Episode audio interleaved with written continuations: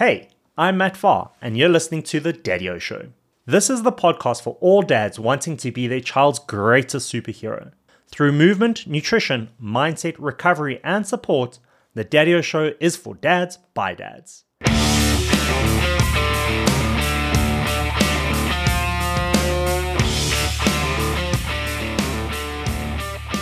With me today, I have Terrence Tobin, the founder of Rich Ideas, which is a financial planning company.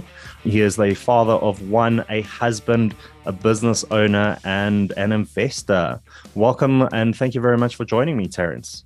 Hi, Matt. It's awesome to be on your show and Daddious and what you guys are doing. It's fantastic.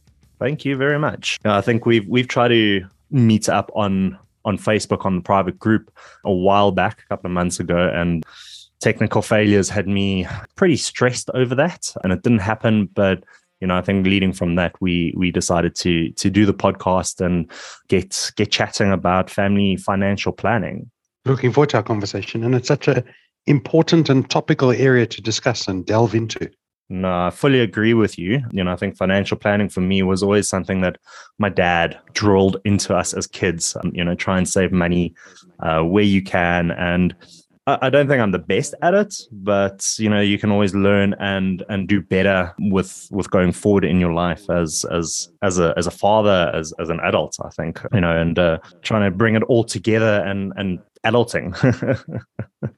I think what you've said is being willing to learn and improve on it. Um, there's always a foundation that we can add to, and no one knows everything. So you know, if you ever come across the financial planning guru, I'm sure there's going to be a couple of holes in that armor we can poke. No, definitely, definitely. So I think before we dive in, I think Terrence, tell me a little bit about yourself. Tell me, you know, who you are. Tell me a little bit about rich ideas, and you know, tell me about your journey as being a dad. Matt, so I've been in financial services for almost 20 years. I've had my own financial planning business for five and a half years at time of recording. And I've always been fascinated, intrigued, and enjoy the education, literacy, and empowerment side of things because so many elements to financial planning have been set up and the industry has been set up to baffle people with BS and create complexity. And for far too long, far too many people have been sucked into unnecessary things where really there's a couple of simple foundations to financial planning that if the vast majority of uh, South Africans and people worldwide followed, would be in a far better financial position. And much like you being in the fitness industry, it's simple concepts, but they're not necessarily easy to do and maintain. What got me into it was, uh, unfortunately, counter to your experience, is my family were not fantastic with their finances. And I thought there has to be a better way of doing things and there has to be a different way because that can't be what life is all about. And at the point in time of having this epiphany, I started a little business when I was 16 and working in a flea market stand. And at that, from 16 and 17, I learned a number of skills. 18, I set up my own flea market stand. And I was the wealthiest matric that year. I mean, I was making 12 to 1500 Rand a week profit, working one day a week. But it took all the things we learned in school, so accounting, I was doing business economics, um, and it made it all practical and real. And that's when like the penny dropped. Like this can be done. You don't have to be super smart or come from it to run a business. And that's when I went down the rabbit hole.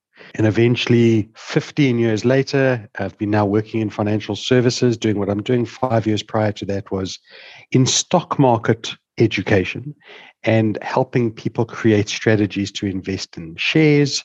And the beauty of that is it can create significant wealth, but it's one asset class, which does come with an element of risk and should be part of a full portfolio. And I realized I could be the person helping everyone out there create that portfolio, that plan, that strategy. And that's what got me into financial services. During that time, I'd been dating and she is now my wife. And uh, seven and a half years ago was the best day of my life when my daughter was born. oh, awesome, awesome! So she she stuck by uh, through through all the studying and through the journey of of becoming the financial guru that you are. And it's been quite a journey. Um, and I I appreciate her for that. And there was definitely moments and times where days were dark and many storms. Um, but I had conviction in the business I wanted to build and the practice I wanted to create and the value I wanted to offer people. And today I'm able to do that, which is very different to what most uh, experience in the industry. And luckily, 12, 13 years ago, I found someone who was doing things differently. And I've stolen a phrase from him. We don't we don't work in the financial services industry. We are financial professionals.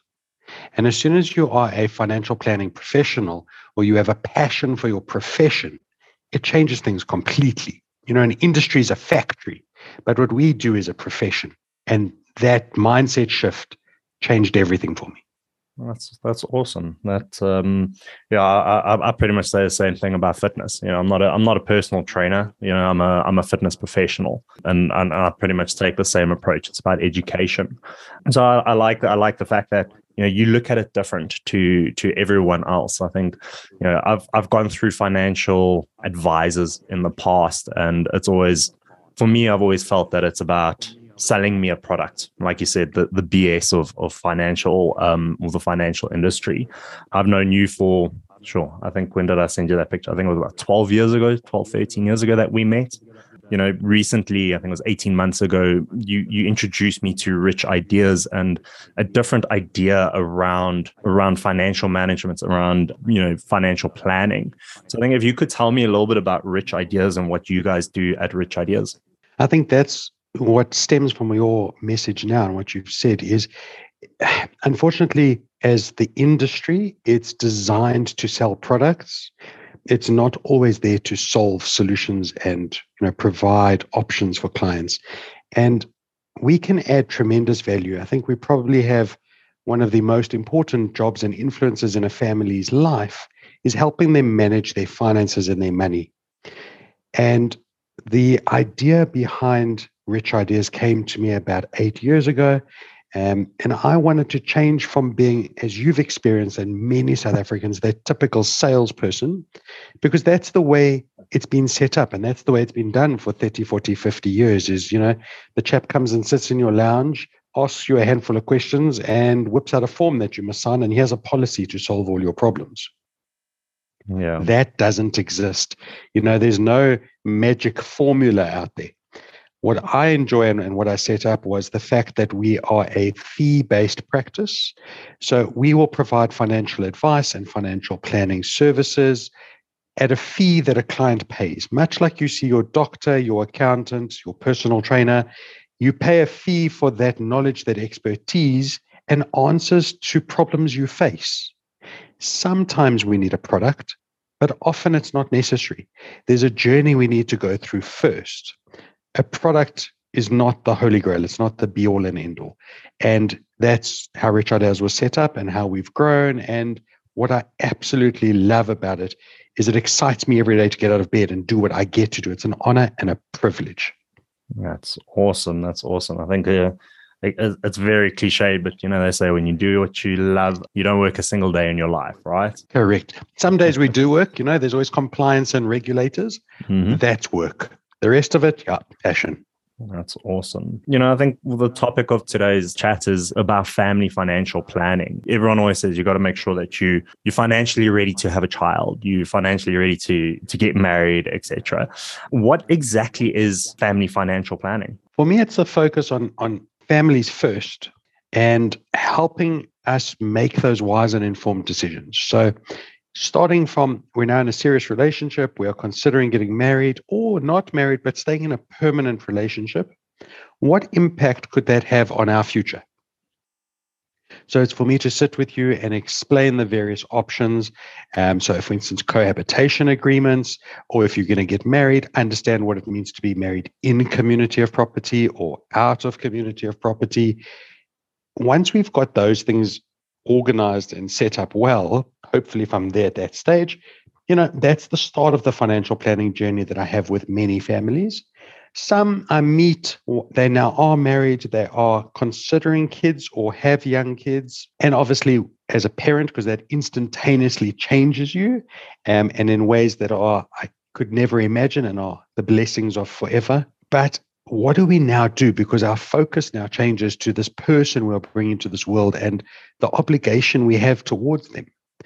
So, how do we protect them? How do we protect ourselves? How do we provide? And probably the biggest one is how do we make sure we can do all of this stuff in a landscape that's forever changing and often with variables we have no control over? So, who do we talk to? And that's where I enjoy stepping in and being that person. So basically, you know, in life we've got these milestones that that we should hit, you know, as as as individuals. Uh, uh, I mean, it's not necessary that you have to get married nowadays. You don't have to buy a house, but when we have a family, you know there are certain milestones that we we want to make sure that we we can achieve. And i think that's making sure that we've got a roof over our head food on our tables. Ultimately we want our kids to go go and study or go to school go to good school. So financial planning is essentially making sure that we can hit those those milestones comfortably absolutely matt and financial planning fits in very well and we use it extensively with lifestyle planning because exactly what you've just said is what life do we want to live as a family and what life do we want to provide for our kids? So the schooling the holidays the experiences and making sure that we can put in plans systems and processes to achieve all of that. And with knowing that we've got someone who then keeps their pulse on what's happening and where we need to make changes we then have those discussions as regular as required or as necessary to keep providing the peace of mind knowing that we can achieve what's important to us, our mm. kids, for instance, and then not negating other milestones that we're going to have. So, child's now going to potentially, uh, like you said, study further, move and leave the house. So, your empty nest syndrome, how do you deal with that? I've got a number of clients having done this for a while that the kids have left empty nest syndrome. How does that affect them? And also the retirement phase is massive. It is a very disruptive phase to go through. So, getting married, having kids, having the kids leave, and now having all the time in the world to do what you want, it sounds amazing, but it's often very daunting. Yeah, um, I, I, see my parents going through that. You know, I, I think I left home, sure, was uh, quite some time ago, uh, nine years ago, and I've seen my parents go through that, and now you know they they are retired and I think they they're just starting their lives now again. You know, they they've been together since they were 16, had kids. You know, everything was about us, my sister and I. And now I think it's it's time for them to enjoy enjoy life. My dad worked very, very hard, spent a lot of lot of hours at work, a lot of weeks and days away from the house, um, traveling overseas for work. And I think now is, is, is, the chance for them to to enjoy it. And you know, I think that's something that we all want to look forward to. You know, it's kind of that bonus at the at the end of the day for us is to enjoy life. You know, we we've worked hard for for what we want to achieve and you know, we got to we got to take those those rewards at the at the end of the day. But I mean, we're still young, so I think we've still got a lot of time to go until until we get there, yourself, myself, and a lot of the other dads in the Daddious group. You know, for me, like I said earlier, my dad always said, you know, you got to save money, you got to put money away. We weren't fortunate. I wouldn't say we weren't fortunate. I mean, we we we lived a very good life. We, my dad worked very very hard to to climb up the corporate ladder, but we weren't rolling in money, if you want to say call it that. And so it was always important for us to save. Um, very important to to plan how we spent our money, whether we were spending it on the right thing, and you know entering into my adulthood or my early 20s, I wasn't sure really where to go, what to do, you know, what was first. So the, the question that I have for you is where do we start? Where do we start with with family financial planning or where do we start with financial planning? First point, budget and cash flow.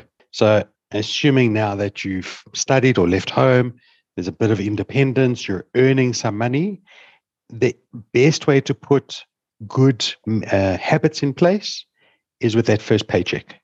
It's easy to put things right at that first point in time than later on in your career. So have a budget. We've got to have needs covered. So, like you said earlier, we need a roof over our head, food on the table. If Eskom plays ball, we need electricity. You know, you need transport, uh, communication, etc. Those are needs. Make sure those are not more than 50% of your income. Then 30% of your income is wants. You want takeaways, you want to go out to movies, you want to go jolling with mates. Those are wants. And then 20% of your income from paycheck number one is split between savings and investments. And if you can maintain that from paycheck number one, there will be very minimal, if any, financial stress in your life going forward. All the life goals that many people want to go through are easy to achieve.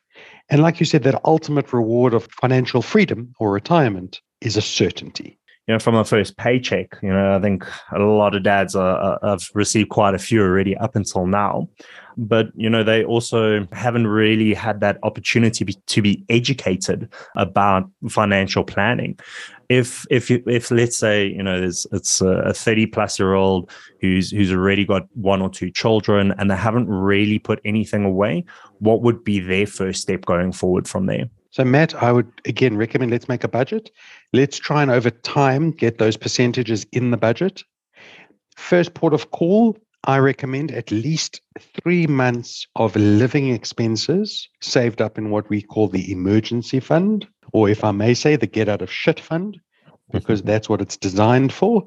And at least three months of living expenses. This you're going to have in a regular savings account. Don't worry what the interest rate is. This is kind of like self insurance. You want that there for when the real problems hit the fan and you need money to bail yourself out. This isn't Black Friday sales or I'm short this month or things like that. This is when there's real trouble. If you're self employed or variable income, you might want to take that up to six months. But the first port I would get to is at least three months. Once we've got that sorted out, let's ensure the breadwinner and their income because that is your most valuable asset is your ability to earn an income. And if something happens or goes wrong medically we want to make sure that then that's taken care of because that's what provides everything else for the family. It still enables you to send your kids to school pay for medical aid keep the roof over your head things like that. Put in place a will. That is critical I know we don't like to talk about death, but it is a reality. It will happen, and none of us know when it will. Let's plan for it. Let's leave a legacy behind for others that we took the time to think about them, show them that we love them by just documenting our wishes and keeping government out of it. Once we've sorted that out, uh, a bit of normal insurance, so your car and home insurance, life insurance, perhaps medical aid, and then general investments. So, kids' education, maybe it's taking the missus on your 10th anniversary overseas saving for retirement, and other milestones you want to achieve. And then regularly review the strategy. Critically important. I've always been told, you know, keep keep that money, keep that money aside, that that emergency slush fund. You know, personally, I I never thought there would ever become or, or would ever come a day that I actually have to to get into it and start using it. But I think you know, going back two years or two and a half years ago, we we realized that the importance of of having that fund. You know, a lot of people got retrenched or, you know, salaries were cut. I know I, I certainly had to dive into that, um, into that fund over, I think it was eight or nine months that, uh, that I was earning, you know, less than half a salary, etc. So I do get that that it is very important to to have that savings set aside. Living expenses covered, you know, three to six months. I'm self-employed. You're self-employed from that from that sort of get go, you know, uh, for me, medical aid was always a very important aspect or an important thing that I had to have. You know, growing up personally, I, I, I grew up with an autoimmune disease. I spent a lot of time in hospital going to different types of doctors. And i saw the financial stress that that had on my parents. You know i've got a lot of mates who who don't have medical aids mm, you know some who only have a hospital plan and then others that are fully covered from from head to toe you know spending a fortune every month. I think you know medical aid in South Africa, I think it is necessary. What are your takes on on starting to to budget for for a family with regards to to getting the right medical aid plan or or what to look at from from a medical perspective? So medical scheme coverage, I do agree with you. Unfortunately, is a necessary evil. We have to have it because state provided facilities are not up to scratch for most of us, a really decent hospital plan is great when getting started. And as you're planning for family, and like you said, a lot of us are dads already. But if you can cover the normal day to day expenses. So the odd GP or gynae visit for the wife, the optometry, things like that. A solid hospital plan is all you really need. A hospital plan is a medical aid. So it's often not thought of as the same. But if you get your hospital plan from a medical scheme, that is massive safety net because what a hospital plan provides is coverage hopefully for those events that occur irregularly but at a massive expense and when i said hopefully the, the plan does that but you hopefully don't have these type of events that occur very mm. often but should something land you up in hospital it can be anywhere from 10 to 50,000 rand a day to be there yeah. that is crippling and that's where you need a, a decent hospital plan now, with day to day benefits, or as you said, like the full medical aid, the full suite, that covers you day to day. It covers you hospital. It also can include chronic benefits and some other little extras maybe on the side. So, those are where a maximum, and this is a legislative thing, so it's not decided by the scheme itself. 25% of your contribution can be put into this medical savings account. And that's what you use for your GPs, optometry, Dis-Chem, things like that when you need medicine. If that is not sufficient, you need to then top it up privately with your own savings account. What is a great tip to have, and but it can take some time, is always build up extra savings because cash is king when you go and see doctors. So pay the doctor, negotiate a rate, and then claim it back from your uh, medical scheme if necessary but also understand the nuances of your medical scheme. Some have threshold limits, some have network doctors, some allow unlimited GP visits at just 50 Rand a visit. So always assess your plans. You can make plan changes every November, effective for the new year. So see what the medical aids launch. They normally launch their new plans around October each year and review them every year as your needs might change. I mean, you never know what's going to happen with your health. But if you're planning another child, maybe it's worth bumping up a plan for a year or two to cover those hospital expenses and the gynae visits, etc. Mm. And then you can downgrade at a later stage. Okay. I mean, we, we, we know that, that having a child is not cheap. Um, you know, and that's and that's just the start. You know, those uh, yeah. those gynae visits they they they are not cheap. Um, I mean, we my wife and I we went a we went the sort of midwife route, so we didn't really see the gynae a lot. I mean, it wasn't still wasn't cheap to see her on on a monthly basis, but it was it was a very large amount of money that that had to be paid out. Luckily, you know, I, I did my research personally to to make sure that I was on the right plan. And like I said, with my autoimmune disease, I had to be, or I have to be on a specific plan to to ensure my meds are covered. But it does it does get expensive. My question that I, I want to kind of get into is is I know with certain investments, uh, whether it's like a, an RA or, or life insurance, some financial advisors will tell you that it's got to be a certain percentage of of your income, of your of your take home income.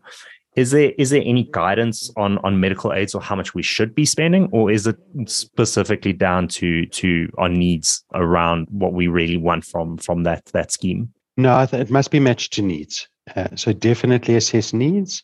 Um, we all wanted to be as cost effective as possible.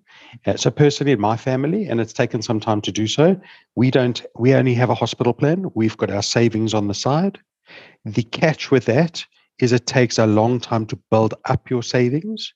Whereas traditional medical aids, you get your savings in full in January and you can then go and spend and you pay it off during the year. But the advantage of our route is that it's our money, it's our cash, and we can kind of submit our own claims to our own savings account and you get paid back immediately, you know, that kind of story. but if the, you know, something goes wrong, like for instance, this year I had minor wrist surgery, I could negotiate with the doctor, I negotiated with the day clinic. Um, uh, the hospital plan covered my admission for the day for the procedure. Um, there was a small shortfall, and that, Matt, is where something like gap cover kicks in. Mm because unfortunately medical aids can't cover everything. Mm. So again, it's an optional thing, and sometimes it's. I mean, we've paid gap cover now since our daughter was born until my procedure this year for seven and a half years. but what I was able to claim from that is equivalent of seven years worth of premiums. Mm. So it paid itself off. Yeah. Uh, and hopefully I don't have to be in hospital again for another seven to 10 years, you know, type of story. And it's something minor, like a little wrist procedure. Yeah. Um, but yeah, it's always going to be um, kind of that risk reward ratio. What are you willing to pay to be covered? And I don't want to make my answer now long winded, but I was having a chat with a client today, and it's a mom, dad, and four kids. They're paying 17,500 Rand a month for medical aid. And he says to me, like, listen, this is getting ridiculous. You know, let's have a look at downgrading. But we looked at his claims over the last 12 months, and he submitted 180,000 Rand worth of claims that were paid. So he's basically one to one ratio here. Mm. So it's not that expensive considering he basically got all his money back for medical procedures and care. yeah. So assess it regularly, as you said. So, I mean, uh, uh, from a financial planning perspective, I mean, you know, in the past, I used to just kind of go, okay, cool, just put on the medical aid. It gets claimed. I get, you know, the the claim statement uh, as soon as it's gone through. But I've never really, in back in the past before we had Macklin, was just just let it happen. All right. And I think going forward, I started going, okay, cool. Well, what am I actually paying for? I had a, I had to look into it a little bit deeper. So, do you think as, as as part of your financial planning and your your financial management, your your medical aid you have to dive into that. You have to download your your um, medical claim statements, look at what you're spending as opposed to what you're paying essentially at the end of the day, and then make a decision when when November comes around whether you want to upgrade, downgrade, or, or stay on the same plan. Absolutely, definitely, you must. And as lifestyle changes, uh, maybe you change areas. I mean, for instance, we have a network range of hospitals. We're not on the you know unlimited plan, if you can call it that. Mm. That saves us almost two thousand rand a month. But the network range of hospitals are still the Netcare and Life hospitals. They are still quality hospitals. They're just an extra 10 minutes drive. What's important here, and it's often misunderstood, is those network hospitals are for elective procedures where you've got time. Like me, my wrist surgery, you know, I could book it a month in advance. It wasn't something I had to go next week for or the same day. Mm. When you're on a network plan, the medical scheme has negotiated better rates with the the, the hospitals, the doctors, etc. So they get a discount, which they pass on to you with a lower premium. Mm.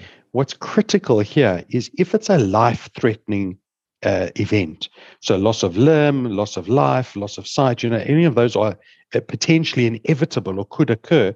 You will be covered in any facility that you are taken to, whether it's network or not, to preserve your life. But where it's something you can opt in for and you've got time for, that's when you go to the discounted locations and the hmm. procedures. I mean, it's still the top-notch doctors. You're not you're not getting backyard things going on here, but you must you must look after it. And as you get older too, you might need to migrate up a plan. Like you said, if now there's chronic medication, there's autoimmune diseases. As we get older, we need bit more care or bigger claims. You can do so. Okay, awesome. So I think, you know, from a medical perspective, that that kind of does cover one aspect of, of our financial planning. I think for me, the, the next thing that came in, you know, when I started working, I started making money. I sat down with a financial advisor and he said, listen, you know, you work for yourself, but now you need to think of getting an RA as well as some life insurance because you're going to get a tax benefit from it. Right. So I don't know if I was kind of pushed into it because I was being sold a product for tax purposes or you know if I really really needed to needed it. But I mean I started that relatively young. I think I was 22 when I when I started investing in an RA and and and and, and life insurance. I think let's let's discuss life insurance. Is it is it necessary to to have life insurance as oh, oh, oh I was dating my wife but I mean we weren't married. I didn't have any assets is it necessary to have life insurance? I, I know a lot of my mates don't have it at 36, 37 years old. What what is your view on on life insurance? It's the biggest waste of money until the day your family needs it. so rather buy it a day too early than a day too late. And that sounds maybe a bit tongue in cheek or sarcastic, but life insurance generally is needed in three situations. Okay. Someone or people are reliant on you financially. And if you are no longer around, it is going to financially impact their lives. If that relates, you need life insurance. There's debt on an asset. The easiest example is there's a home loan on a property. So you want to settle that home loan so your family can keep your home. The third one is when you're young and hopefully healthy, it's cheap and easy to get because you might need it later in life or you feel a religious religious obligation, a moral obligation, etc., and you just want to have some maybe your family spent a fortune putting you through varsity. So if something happens, you'd like to give it back to them. But that's that future planning that kicks in at that point in time. Uh, Matt, sadly, and I'm sure you've seen it as well, being in the health profession, illnesses and diseases are affecting people younger and younger. Mm. And to get insurance cover, often people are uninsurable or there's something that's happened and now they're going to pay an extra amount and they're loading on their premium. So, as much as it does feel like a waste of money at 20, I can get a 20 year old a policy in a day cheaper than they can imagine. And just to throw out an example, I had a lady who bought a townhouse for 890,000 bucks. We got her a million rand life cover for 90 rand a month. Sure. okay. Like, why not buy it? Yeah. 90 bucks, you know, that's like a coffee and a cup of, you know, two cappuccinos. It's, it's, it's not even a thought. And she's got no one. She lives on her own, etc. But she's like, but if I pass away, my mom and dad can have it. They did so much for me. They can rent it out. They can make five, six grand a month, you know, blah, blah, blah. But it's cheap and easy. But she knows this is the starter home. Mm. So one day she's going to buy something bigger or better. There's other things, and I'll just touch on it very briefly, that's within a life insurance policy that's often overlooked because we focus too much on the life insurance side mm. is disability cover, illness cover, like your severe illness, so your cancer, stroke, your autoimmune diseases, things like that. And then the loss of income, as I was saying earlier, to protect the breadwinner, because that is your most valuable asset. Those things are living benefits. They will pay out to us should an event occur. And those are worth far, far more in our lives mm. than we can ever imagine. For that small premium, that now means the risk on our balance sheet disappears. It becomes the insurance company's risk, and we pay them a couple hundred bucks a month. Often it's less than a takeout to get rid of the problem. And for me, it's complete peace of mind. Mm, mm, okay, cool. Um, so, so you know my takeaway on that um, not not really talking about the disability but more about taking care of, of, of other people you know. I think as as fathers we we want to take care of our wives. We want to take care of our our kids. You know we we want to repay our parents back at the end of the day. So essentially you know for me, life insurance, you got to you got to start early. I think that's that's that's the key takeaway from that. But you know, when you when you do sort of say, okay, cool, we're going to get married, or we're going to have a cohabitation agreement, um, that's kind of the, the point where you have to say, okay, cool, I have to get this. Um, and then obviously, when you start purchasing your your bigger assets, your you know being able to cover your car or or, or more more more so your house um, or your bond. Is that am I correct in saying that? Absolutely right. And we don't want to get it too technical because I don't want to get on a soapbox. But there's again two types of life insurance you can get now, Matt, which one is called whole of life, which is traditionally available in the market, which is what we're used to. You pay life insurance every single month for the rest of your life. And one day when you pass, that money will pay out. Mm. But your risks will reduce over time. Your kids will get older. They won't be reliant on you. The bond will get paid off, won't be necessary to settle it. So you can buy what's called term life cover. So as the risk exists, insure it for that period. So as an example, your home loan traditionally is 20 years. Mm-hmm. Buy 20 years worth of life cover. It is anywhere from 30 to 50% cheaper. Now, still have some whole of life because I do, because like you said, for the misses, uh, maybe for some estate planning, things for the grandkids one day, etc. Mm. But while the kids are dependent on us, 20 years, 25 years worth of life cover, more than enough because if something mm. goes wrong, at least we know they looked after, but it's very cost effective. That's very cool. See, I, I never knew. I never knew that. I, did, I didn't know that there were two types there. yeah. One other nugget, which is a nice one, is life insurance pays out tax free. It's the biggest way to create intergenerational wealth for a tiny amount of money. And I can promise you and show it every single time. And yes, we won't benefit from it as dads with the life cover. It will go to our kids and our spouses. But the amount you pay each month I, and you pass away, the insurance company pays out far more than what you ever paid in premiums. Mm. So, as rude as it sounds, the house will lose and the family will far more benefit. That's cool. That's cool. I like that. I like that. Uh, I like when the house loses. Especially the large insurers. We want yeah. that to happen. but it's all still sustainable and it's it's not like, you know, they're going to go under or anything mm. like that. Mm. They've priced that risk. Uh, they know what they're getting themselves into. Uh, but I mean, uh, it, it, the the peace of mind it gives family knowing that no matter what happens, kids go to school, spouses looked after, the home is still there. You know, as life can continue financially without very little impact for a couple hundred rand a month. I can't think of any better gift I can give my family. Mm, mm. Again, it's it's planning for the future. All right, it's, it's planning. It. It's planning for everyone else, but but yourself essentially at the end of the day. Um, it's how they're going to remember us. that is true. Okay, so so we've taken care of everyone else. Now, I think you know the the, the next topic to to discuss is is Okay, so we've we've done all this work. We've we've you know worked up until sixty five, whatever that age that we want to retire at. You know, that's when we start focusing on on ourselves and and and our partners if we're with our partners. So I think retirement annuities or retirement savings.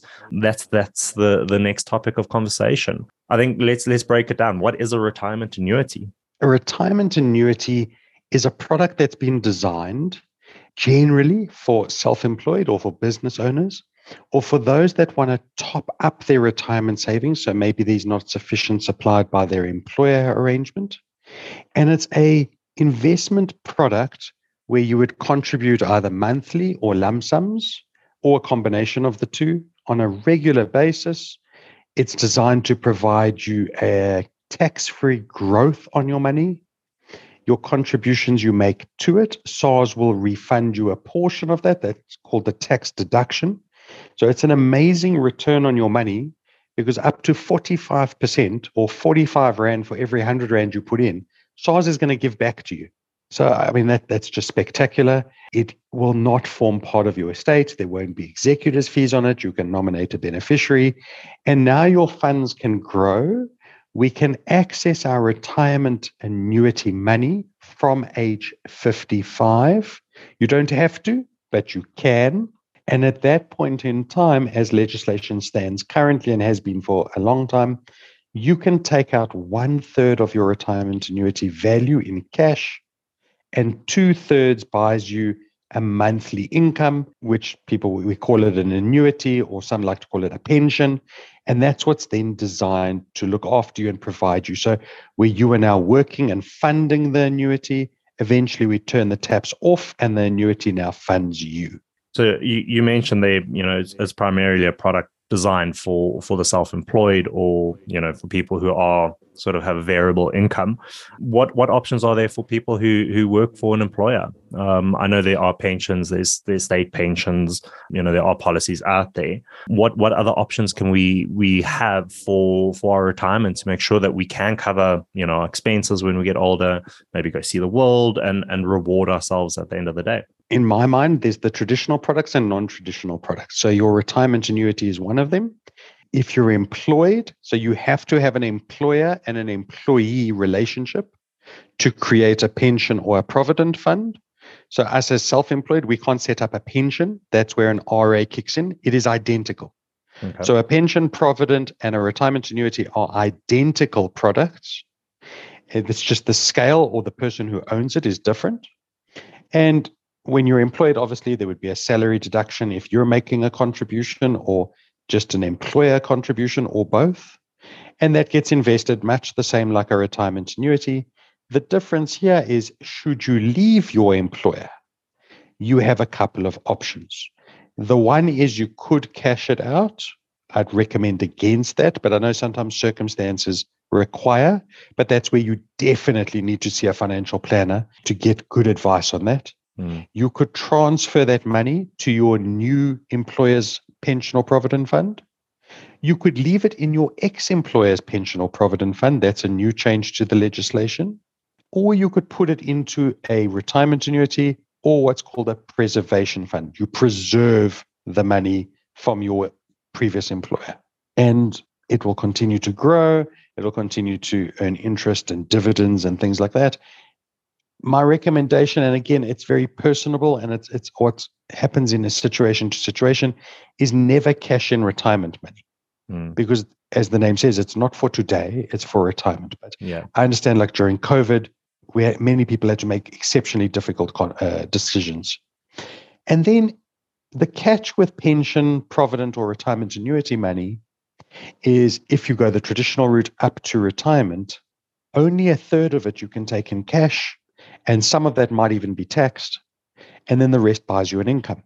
You could then also look at supplementing that with things like a tax free investment account or tax free savings account, normal share portfolios, normal unit trusts, and a whole range of other investments if you earmark those as your retirement savings. The nice part about those is that you don't have that one third, two thirds uh, obligation. You can use those lump sums as and when you wish. So for traveling, there's also different tax efficiencies and other restrictions that may apply both pre and post retirement. So I think to wrap that all up is there's no one perfect product or one perfect mm. answer. We need a combination of things to give us that uh, retirement goals that we want and the income needs we need to achieve. So, you know, I think again, my experience was okay, well, if you want to retire and make, you know, get this much money when you retire, this is what you need. I think it was only when I kind of started chatting with you 18 months ago where I was, I was, I was you know directed in, in a different path with regards to retirement that brings us onto onto investments i know nothing about it i will look at you know stock markets uh, charts and it just looks like lines and, and pretty colors going up and down constantly. You know, I think investments are are there's so many different types of investments, and I think it can be confusing for for the everyday mm. dad. You know, there's there's obviously crypto, which has over the last couple of years blown up, and blown up literally gone down into the train and gone up again. You know nfts of are the new ones that have kind of come out now. I think for me investments is about what the goal is. What do you want to achieve with it? So my understanding is that if you want to go on a holiday you know in in 10 years time or, or you know you want to celebrate a, a specific anniversary with your wife that you could put some money into specific investments to try and put that saving there. Obviously, having the traditional savings, but saying, okay, cool, this is what I plan to do, and this is how I want to get there. With retirement, with trying to make sure that our family is is is taken care of if anything were to happen. What advice would you would you give give a dad who's who's looking to to to start investing? So I've been in that boat. I can commiserate with all dads in this decision making thing because you know, the the income is only so much. Our pie is only hundred percent, and how do we cut this up and split it? Mm. So there's two things I want us to differentiate: savings and investments. My definition is savings is a term of two years or less. If you're going to need to access this money within two years, you are saving. You are not investing. Okay. And the difference is from a risk point of view. And the biggest one that comes to mind, and there's dozens of risks, but for all of us, and me too, because listen, I'm just like us, we all have our biases and our fears. Risk often is that what about if I lose my money or lose all my money or, you know, that kind of scenario? Mm. There's so many other risks, and that's for a whole nother conversation. But think of geographical risks, political risks. The biggest one we really should be worried about is inflation, the cost of living. But if you're saving your, your timeline's less than two years, it's saving. Okay. Here's my personal example. Every December, it's big for me. I need it. I take a two and a half to three week holiday every December. That is savings, guys. Dads, that's saving. I literally put that in a money market in my bank, and I, that's where I put my money in every month. I really don't know what the interest rate is on that. And to be honest, I don't care. Because come December, if I don't have my 10 grand, 15 grand, 20 grand, whatever number I need, I'm going to be a super grumpy dad mm. that I can't go on holiday. So, yes, it makes me a couple of hundred bucks, but it's more important that I have my 10,000 at the end of the year to go on my holiday. Mm.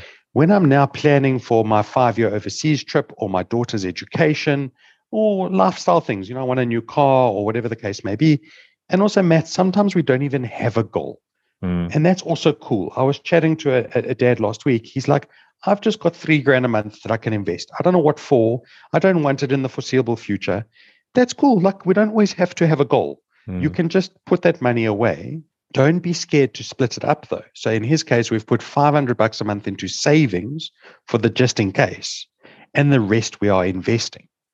And the longer your timeline, and the more you are willing to invest in what we call growth assets or your riskier assets, as you said, stock markets or mm. shares, you know, etc., you would expect volatility in the short term. It's going to move up and down.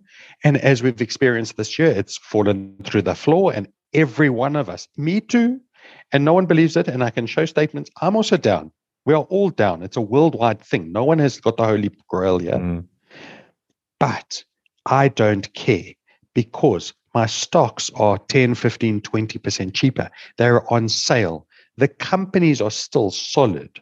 So I'm buying more and more units or more and more shares or ETFs, whatever structure I'm using. So I'm owning more assets. It's like buying more rental property mm-hmm. all the time. When markets turn, you own more. And as the market goes up, it's almost like a double compounding effect. So the advisor that told you to start investing when you were 22, high five to him, because the earlier we start, mm. the beauty of that thing called compound growth or compound interest works in our favor. Even if it is only two, three, four hundred bucks a month or a thousand bucks a month, the sooner you can plant the seeds for compounded growth, the better it is. Don't now beat yourself up if you haven't done so, because today is always the best day to start and and I think you know I, I, stress a lot about about my finances, and I think with investments, it's it's one of those things that you just you go for it, and then you you mustn't sit there and watch it. You mustn't sit there. Oh, I'm losing my money. Like you, you see the the markets go down. You I'm losing money. I'm just going to stress about it. It's it's it's a situation where it's don't stress. You've done what you need to do. You know it's going to pay off in the future. Correct? Absolutely correct. I mean, don't don't put your head in the sand. Review your plan. Review your strategy Make sure that your funds still align to your goals. Chat to your financial advisor. But yeah, nine times out of 10, sitting on your hands and doing nothing is the right decision. Especially, Matt, as you said, like we're 35, we're 40. If we're investing for retirement, that's 20, 30, 40 years away. Mm. Trust me, what happens today, you are not going to remember. I mean, what happened on the 15th of July? You know, what happened on the 4th of April? No one remembers, unless there was a dad's birthday, then happy mm. birthday to you. But like, no one remembers. It's irrelevant. Yeah. You know, but continue your strategy, continue what you're doing. Life carries on. And I promise you, over time, it's the best way to create wealth. And what I see, especially with retiring dads who have been investing in a pension or an RA, the massive growth happens in those last five to seven years before retirement. Because to make a 10% return on 10,000 bucks is a thousand rand. Mm. Make a 10% return on a million. Well, now we're talking, it's a hundred K. Mm. You know, so it takes time. Yeah. You can't you can't fiddle with it. You've got to leave it alone. Mm. Rome wasn't built in a day, right? Definitely not. okay, cool. So I think you know from from that aspect, you know, we we've we've made these plans. We we've we've kind of put it all together. Um, I think from my side, one of the biggest things now is is how do we manage all of this? So I know when we get married, we we got to discuss with with a lawyer or with our financial planner what type of contract we're going into into with our partner. All right, it's uh, whether it's um, anti-nuptial with accrual, etc., or, or in community of property. But I think figuring out what's going to happen with everything that we've invested in or, or, put all our savings away when we die. I think wills are, are something that a lot of people don't understand. A lot of people don't have them. I think it's a, it's very important to have that conversation with your partner as well as your financial planner of of what to do in in that event. Um, as much as we don't want to talk about it, we we got to have an understanding of it. I know what what is it, last month September Sure, it's already. That's right. October, yeah, September is is the National Will Month, if you want to call it that, and and a lot of law firms, a lot of financial advisors offer wills for free. How does a dad go around setting up a will? What needs to go into a will? What what should we you know be aware of when we when we trying to set up a will do we go with the banks or you know do we go with specific companies that specialize in in, in wills and executorship what what should we be looking out for with with setting up our will? Okay, so here now starts the next three hour session. uh, just kidding. Matt, I'm so passionate about wills because, as you said, and the rough statistic is 75% of South Africans don't have a will or die without one. That's a problem we need to solve. So, a couple of basics around a will. A will is your ultimate beneficiary nomination form. Okay, think about that. You can't nominate a beneficiary on your house mm. on your car, on your crypto, on what's important to you. So, how are you going to dictate? Now, the beautiful thing in South Africa is we have the ability to decide who inherits and who benefits from our estate. But if we don't do so, then the courts will decide that for us. There's a very rigid law mm. called the Intestate Succession Act, and that decides who benefits. Now, why do you want to give that power to a legal system in the country as opposed to just drafting a two or three page document, like you said, with a professional? There's a couple of things to consider. And I'm talking here rule of thumb stories and generalizations. You want a will that's both legal and executable. Now, what I mean by that is lawyers will draw up the best legal will in the world. I guarantee you that. If you find a, an, an, attorney that actually does wills, so please don't go and phone a trademark attorney. Yes, they did a wills module when they were in varsity, but that's not what they do. Okay. The same way you don't go to your optometrist for open heart surgery. So get your will done by someone who does it.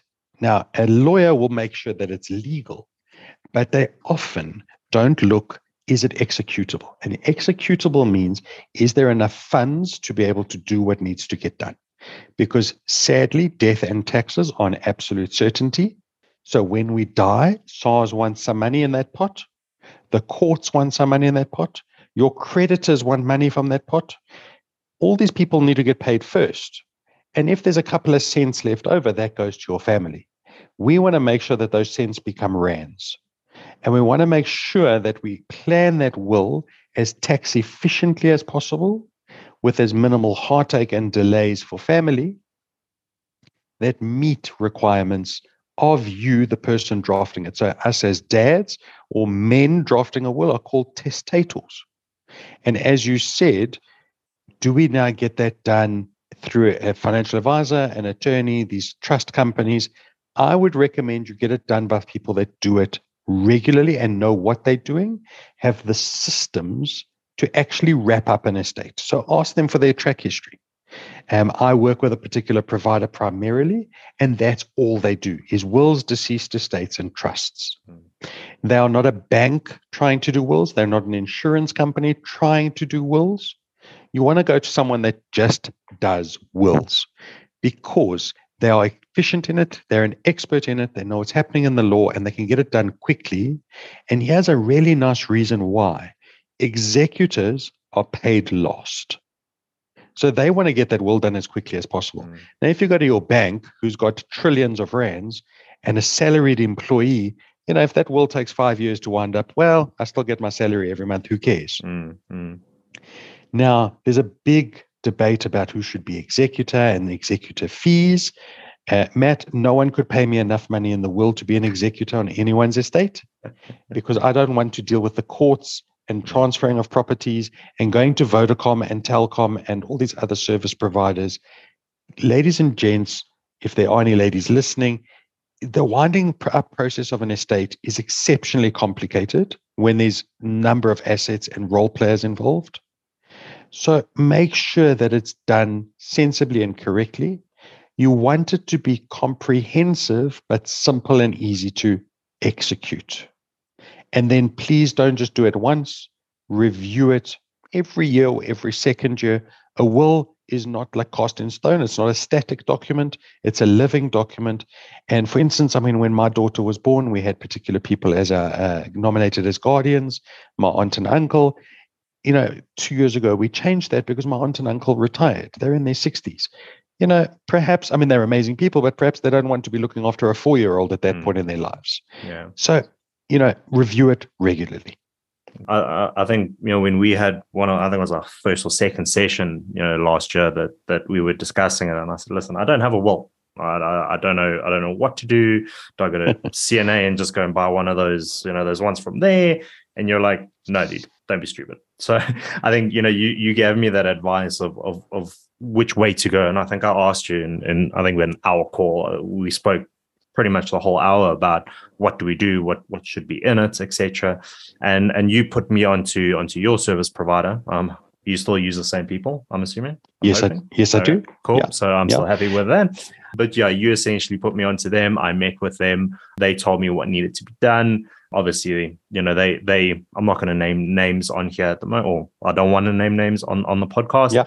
but essentially they they told me about different policies that they have so that they can be the executor you know i spoke to my dad i said listen dad i know you know if anything were to happen would you be the executor and and I think he pretty much turned around and told me to to go fuck myself. You know, he's like, I'm not gonna do it. Like I love you, but I'm not gonna do it you know so i again i think i brought that back to you and and we said okay cool let's let's go go ahead and and go with that specific service provider that you you recommended and you know i trusted you I still trust you with it.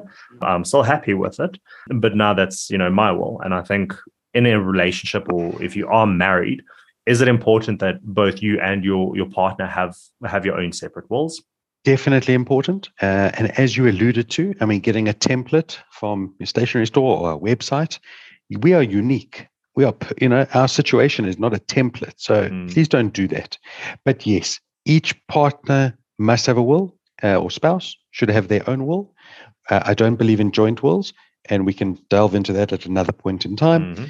But having a will individually is vital, critical, I mean, things we need to consider, as we said before, is your marital contract.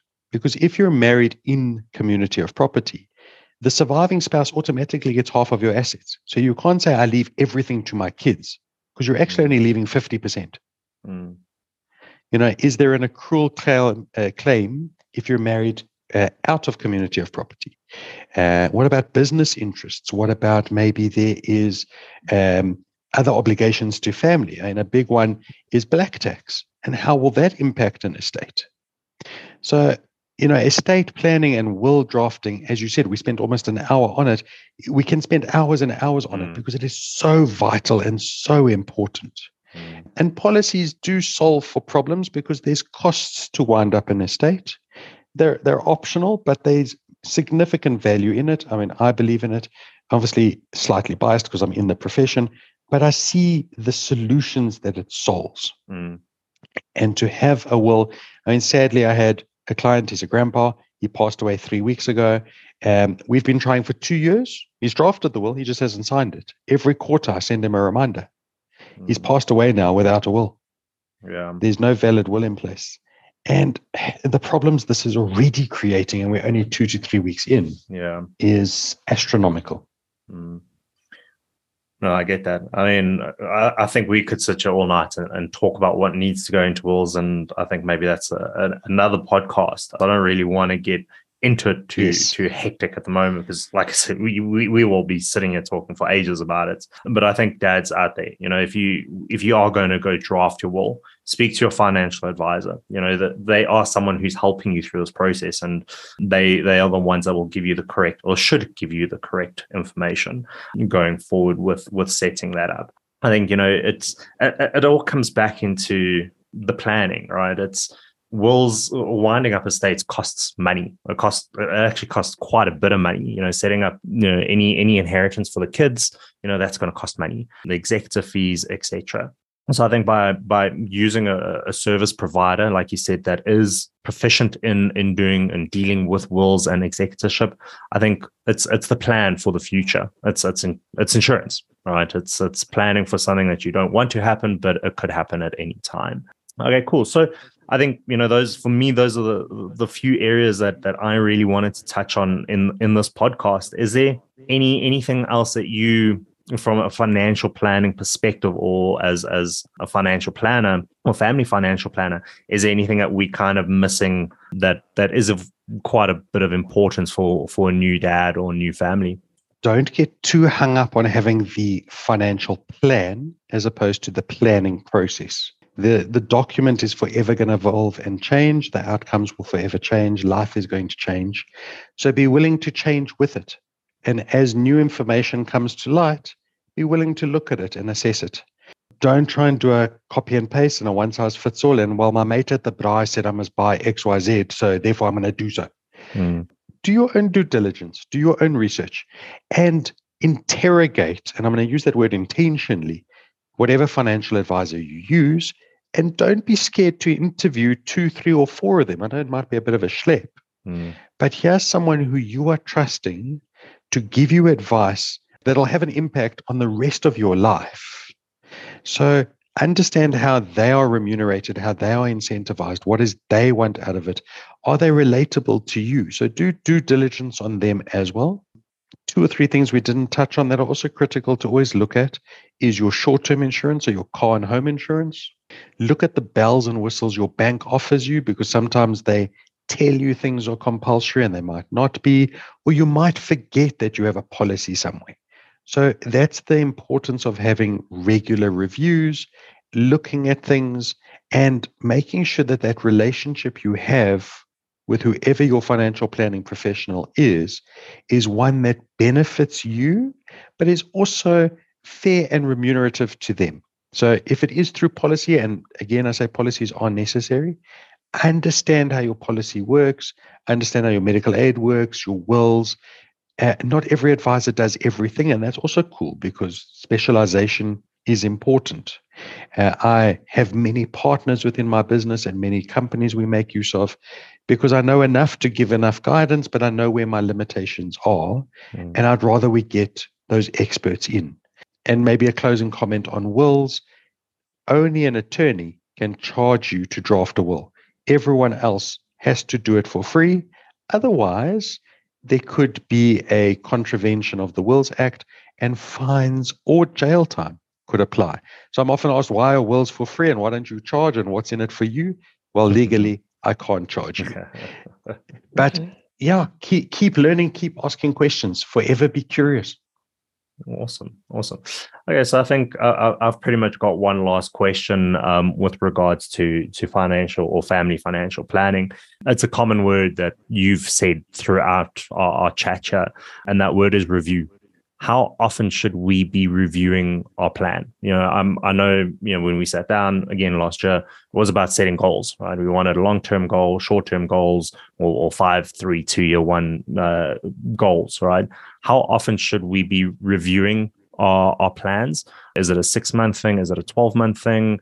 Is there, is there a, a specific timeline that you should be following when it comes to, to your family financial plan?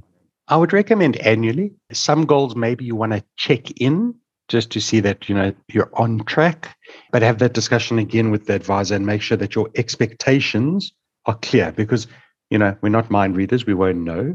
But sometimes a goal as well could be quite lengthy so you might not need to adjust often. So like a retirement mm. savings you know unless there's a significant income change or lifestyle change or etc you know that plan is probably good for a little bit of time. Whereas the kids' education, and as they get older and you want to start cashing out those investments, monitor those more regularly.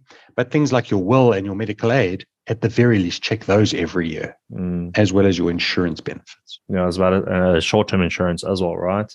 Absolutely. Like try and get that every year, get a review on that. Um, I know I, I, I, push that every year and uh, try not to, you know, as soon as they do that increase, I try and get them to bring it back down. but I do think that it's important. I mean, I look at everything, obviously from a business perspective, I've got my, my financial goals and my plans, but, you know, I tend to look at sort of every six months, where am I is is am I still on track, etc. So I think it's the same with your your family financial plan. Are you on track for what you want? What is what has changed? What is going or what could possibly change? Or if you need to make a, a little bit of a, a direction change, those yearly reviews or those annually reviews will will come in and and and obviously help you stay on top of that plan, making sure that plan is is is being executed the way that you want it, right? Absolutely. And the big exception to all of that is if something happens in the middle of that year, then reach out to your advisor. So Mrs. falls pregnant, you change jobs, you win the lotto, you know, we don't know. So come talk to us. Mm. Um, but remember, it's your goal, it's your plan, it's your yeah. dreams, it's your money. So yeah. be involved. Don't just always outsource. Cool. Yeah, I think, you know, from a personal training perspective, you know, for me it's it's about working with the client to achieve achieve a goal. And I think from a, a financial planner, you know, hiring or, or, working with financial planner, you know, you said interview uh, planners, interview these guys, to these guys and girls to, to see if they they got, are going to work for you.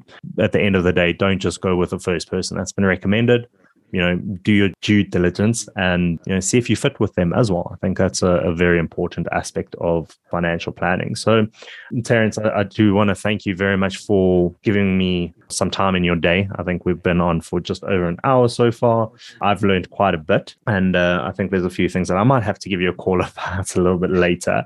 So, yeah, I do say, want to say thank you very much. But before we end the call, from a, a dad's perspective, I think um, I've got two questions that I would like to ask you, not necessarily financial based, but if you were to be able to travel back to when you were 18, what advice would you give yourself? Invest 20 to 30% of my income from that first income. Awesome. All right, cool. And then the last question What are your non negotiable rules as a father? Respect as well as a sense of humor. My daughter and I have the biggest laughs and jokes, but we respect boundaries and respect people around us. That's awesome. That is really, really cool. Terrence, thank you very, very, very much. I know it's it's late in the evening. You know, we both got to go. Well, I think the kids have already been put to sleep, but thank you very much for your time. I really appreciate you coming on the show. Daddious, I am going to put a link in the show notes with Terrence's social media profiles as well as his Rich Ideas website. I, I recommend for uh, Terrence. He's he's fantastic. He has he helped me out immensely last year. He took the time to listen to me bitch and moan about finances, what I'm going to do, how am I going to do it. So everything will be in the show notes. Terrence, thank you very much. I really really appreciate you joining me on the show. It's a pleasure. And Dad's post messages in the group, and I'll gladly assist wherever I can. I want to thank Terrence for joining me on the Daddio show today. I think it's quite important that uh, us as dads we plan properly when it comes to our finances, what's going to happen, you know, when we pass or if we pass. I think he he shared some great information with us tonight. If you want to get in touch with Terrence, I will put his links in the show description below. And I do again want to say thank you, Terrence, very much for joining me today on the show. Again, if you have like the show, please can I ask you the huge favor of subscribing, leaving a review, and sharing the show with your fellow dads. This helps me grow the show and reach new listeners daily. Thanks very much for joining in, and we'll chat in the next one.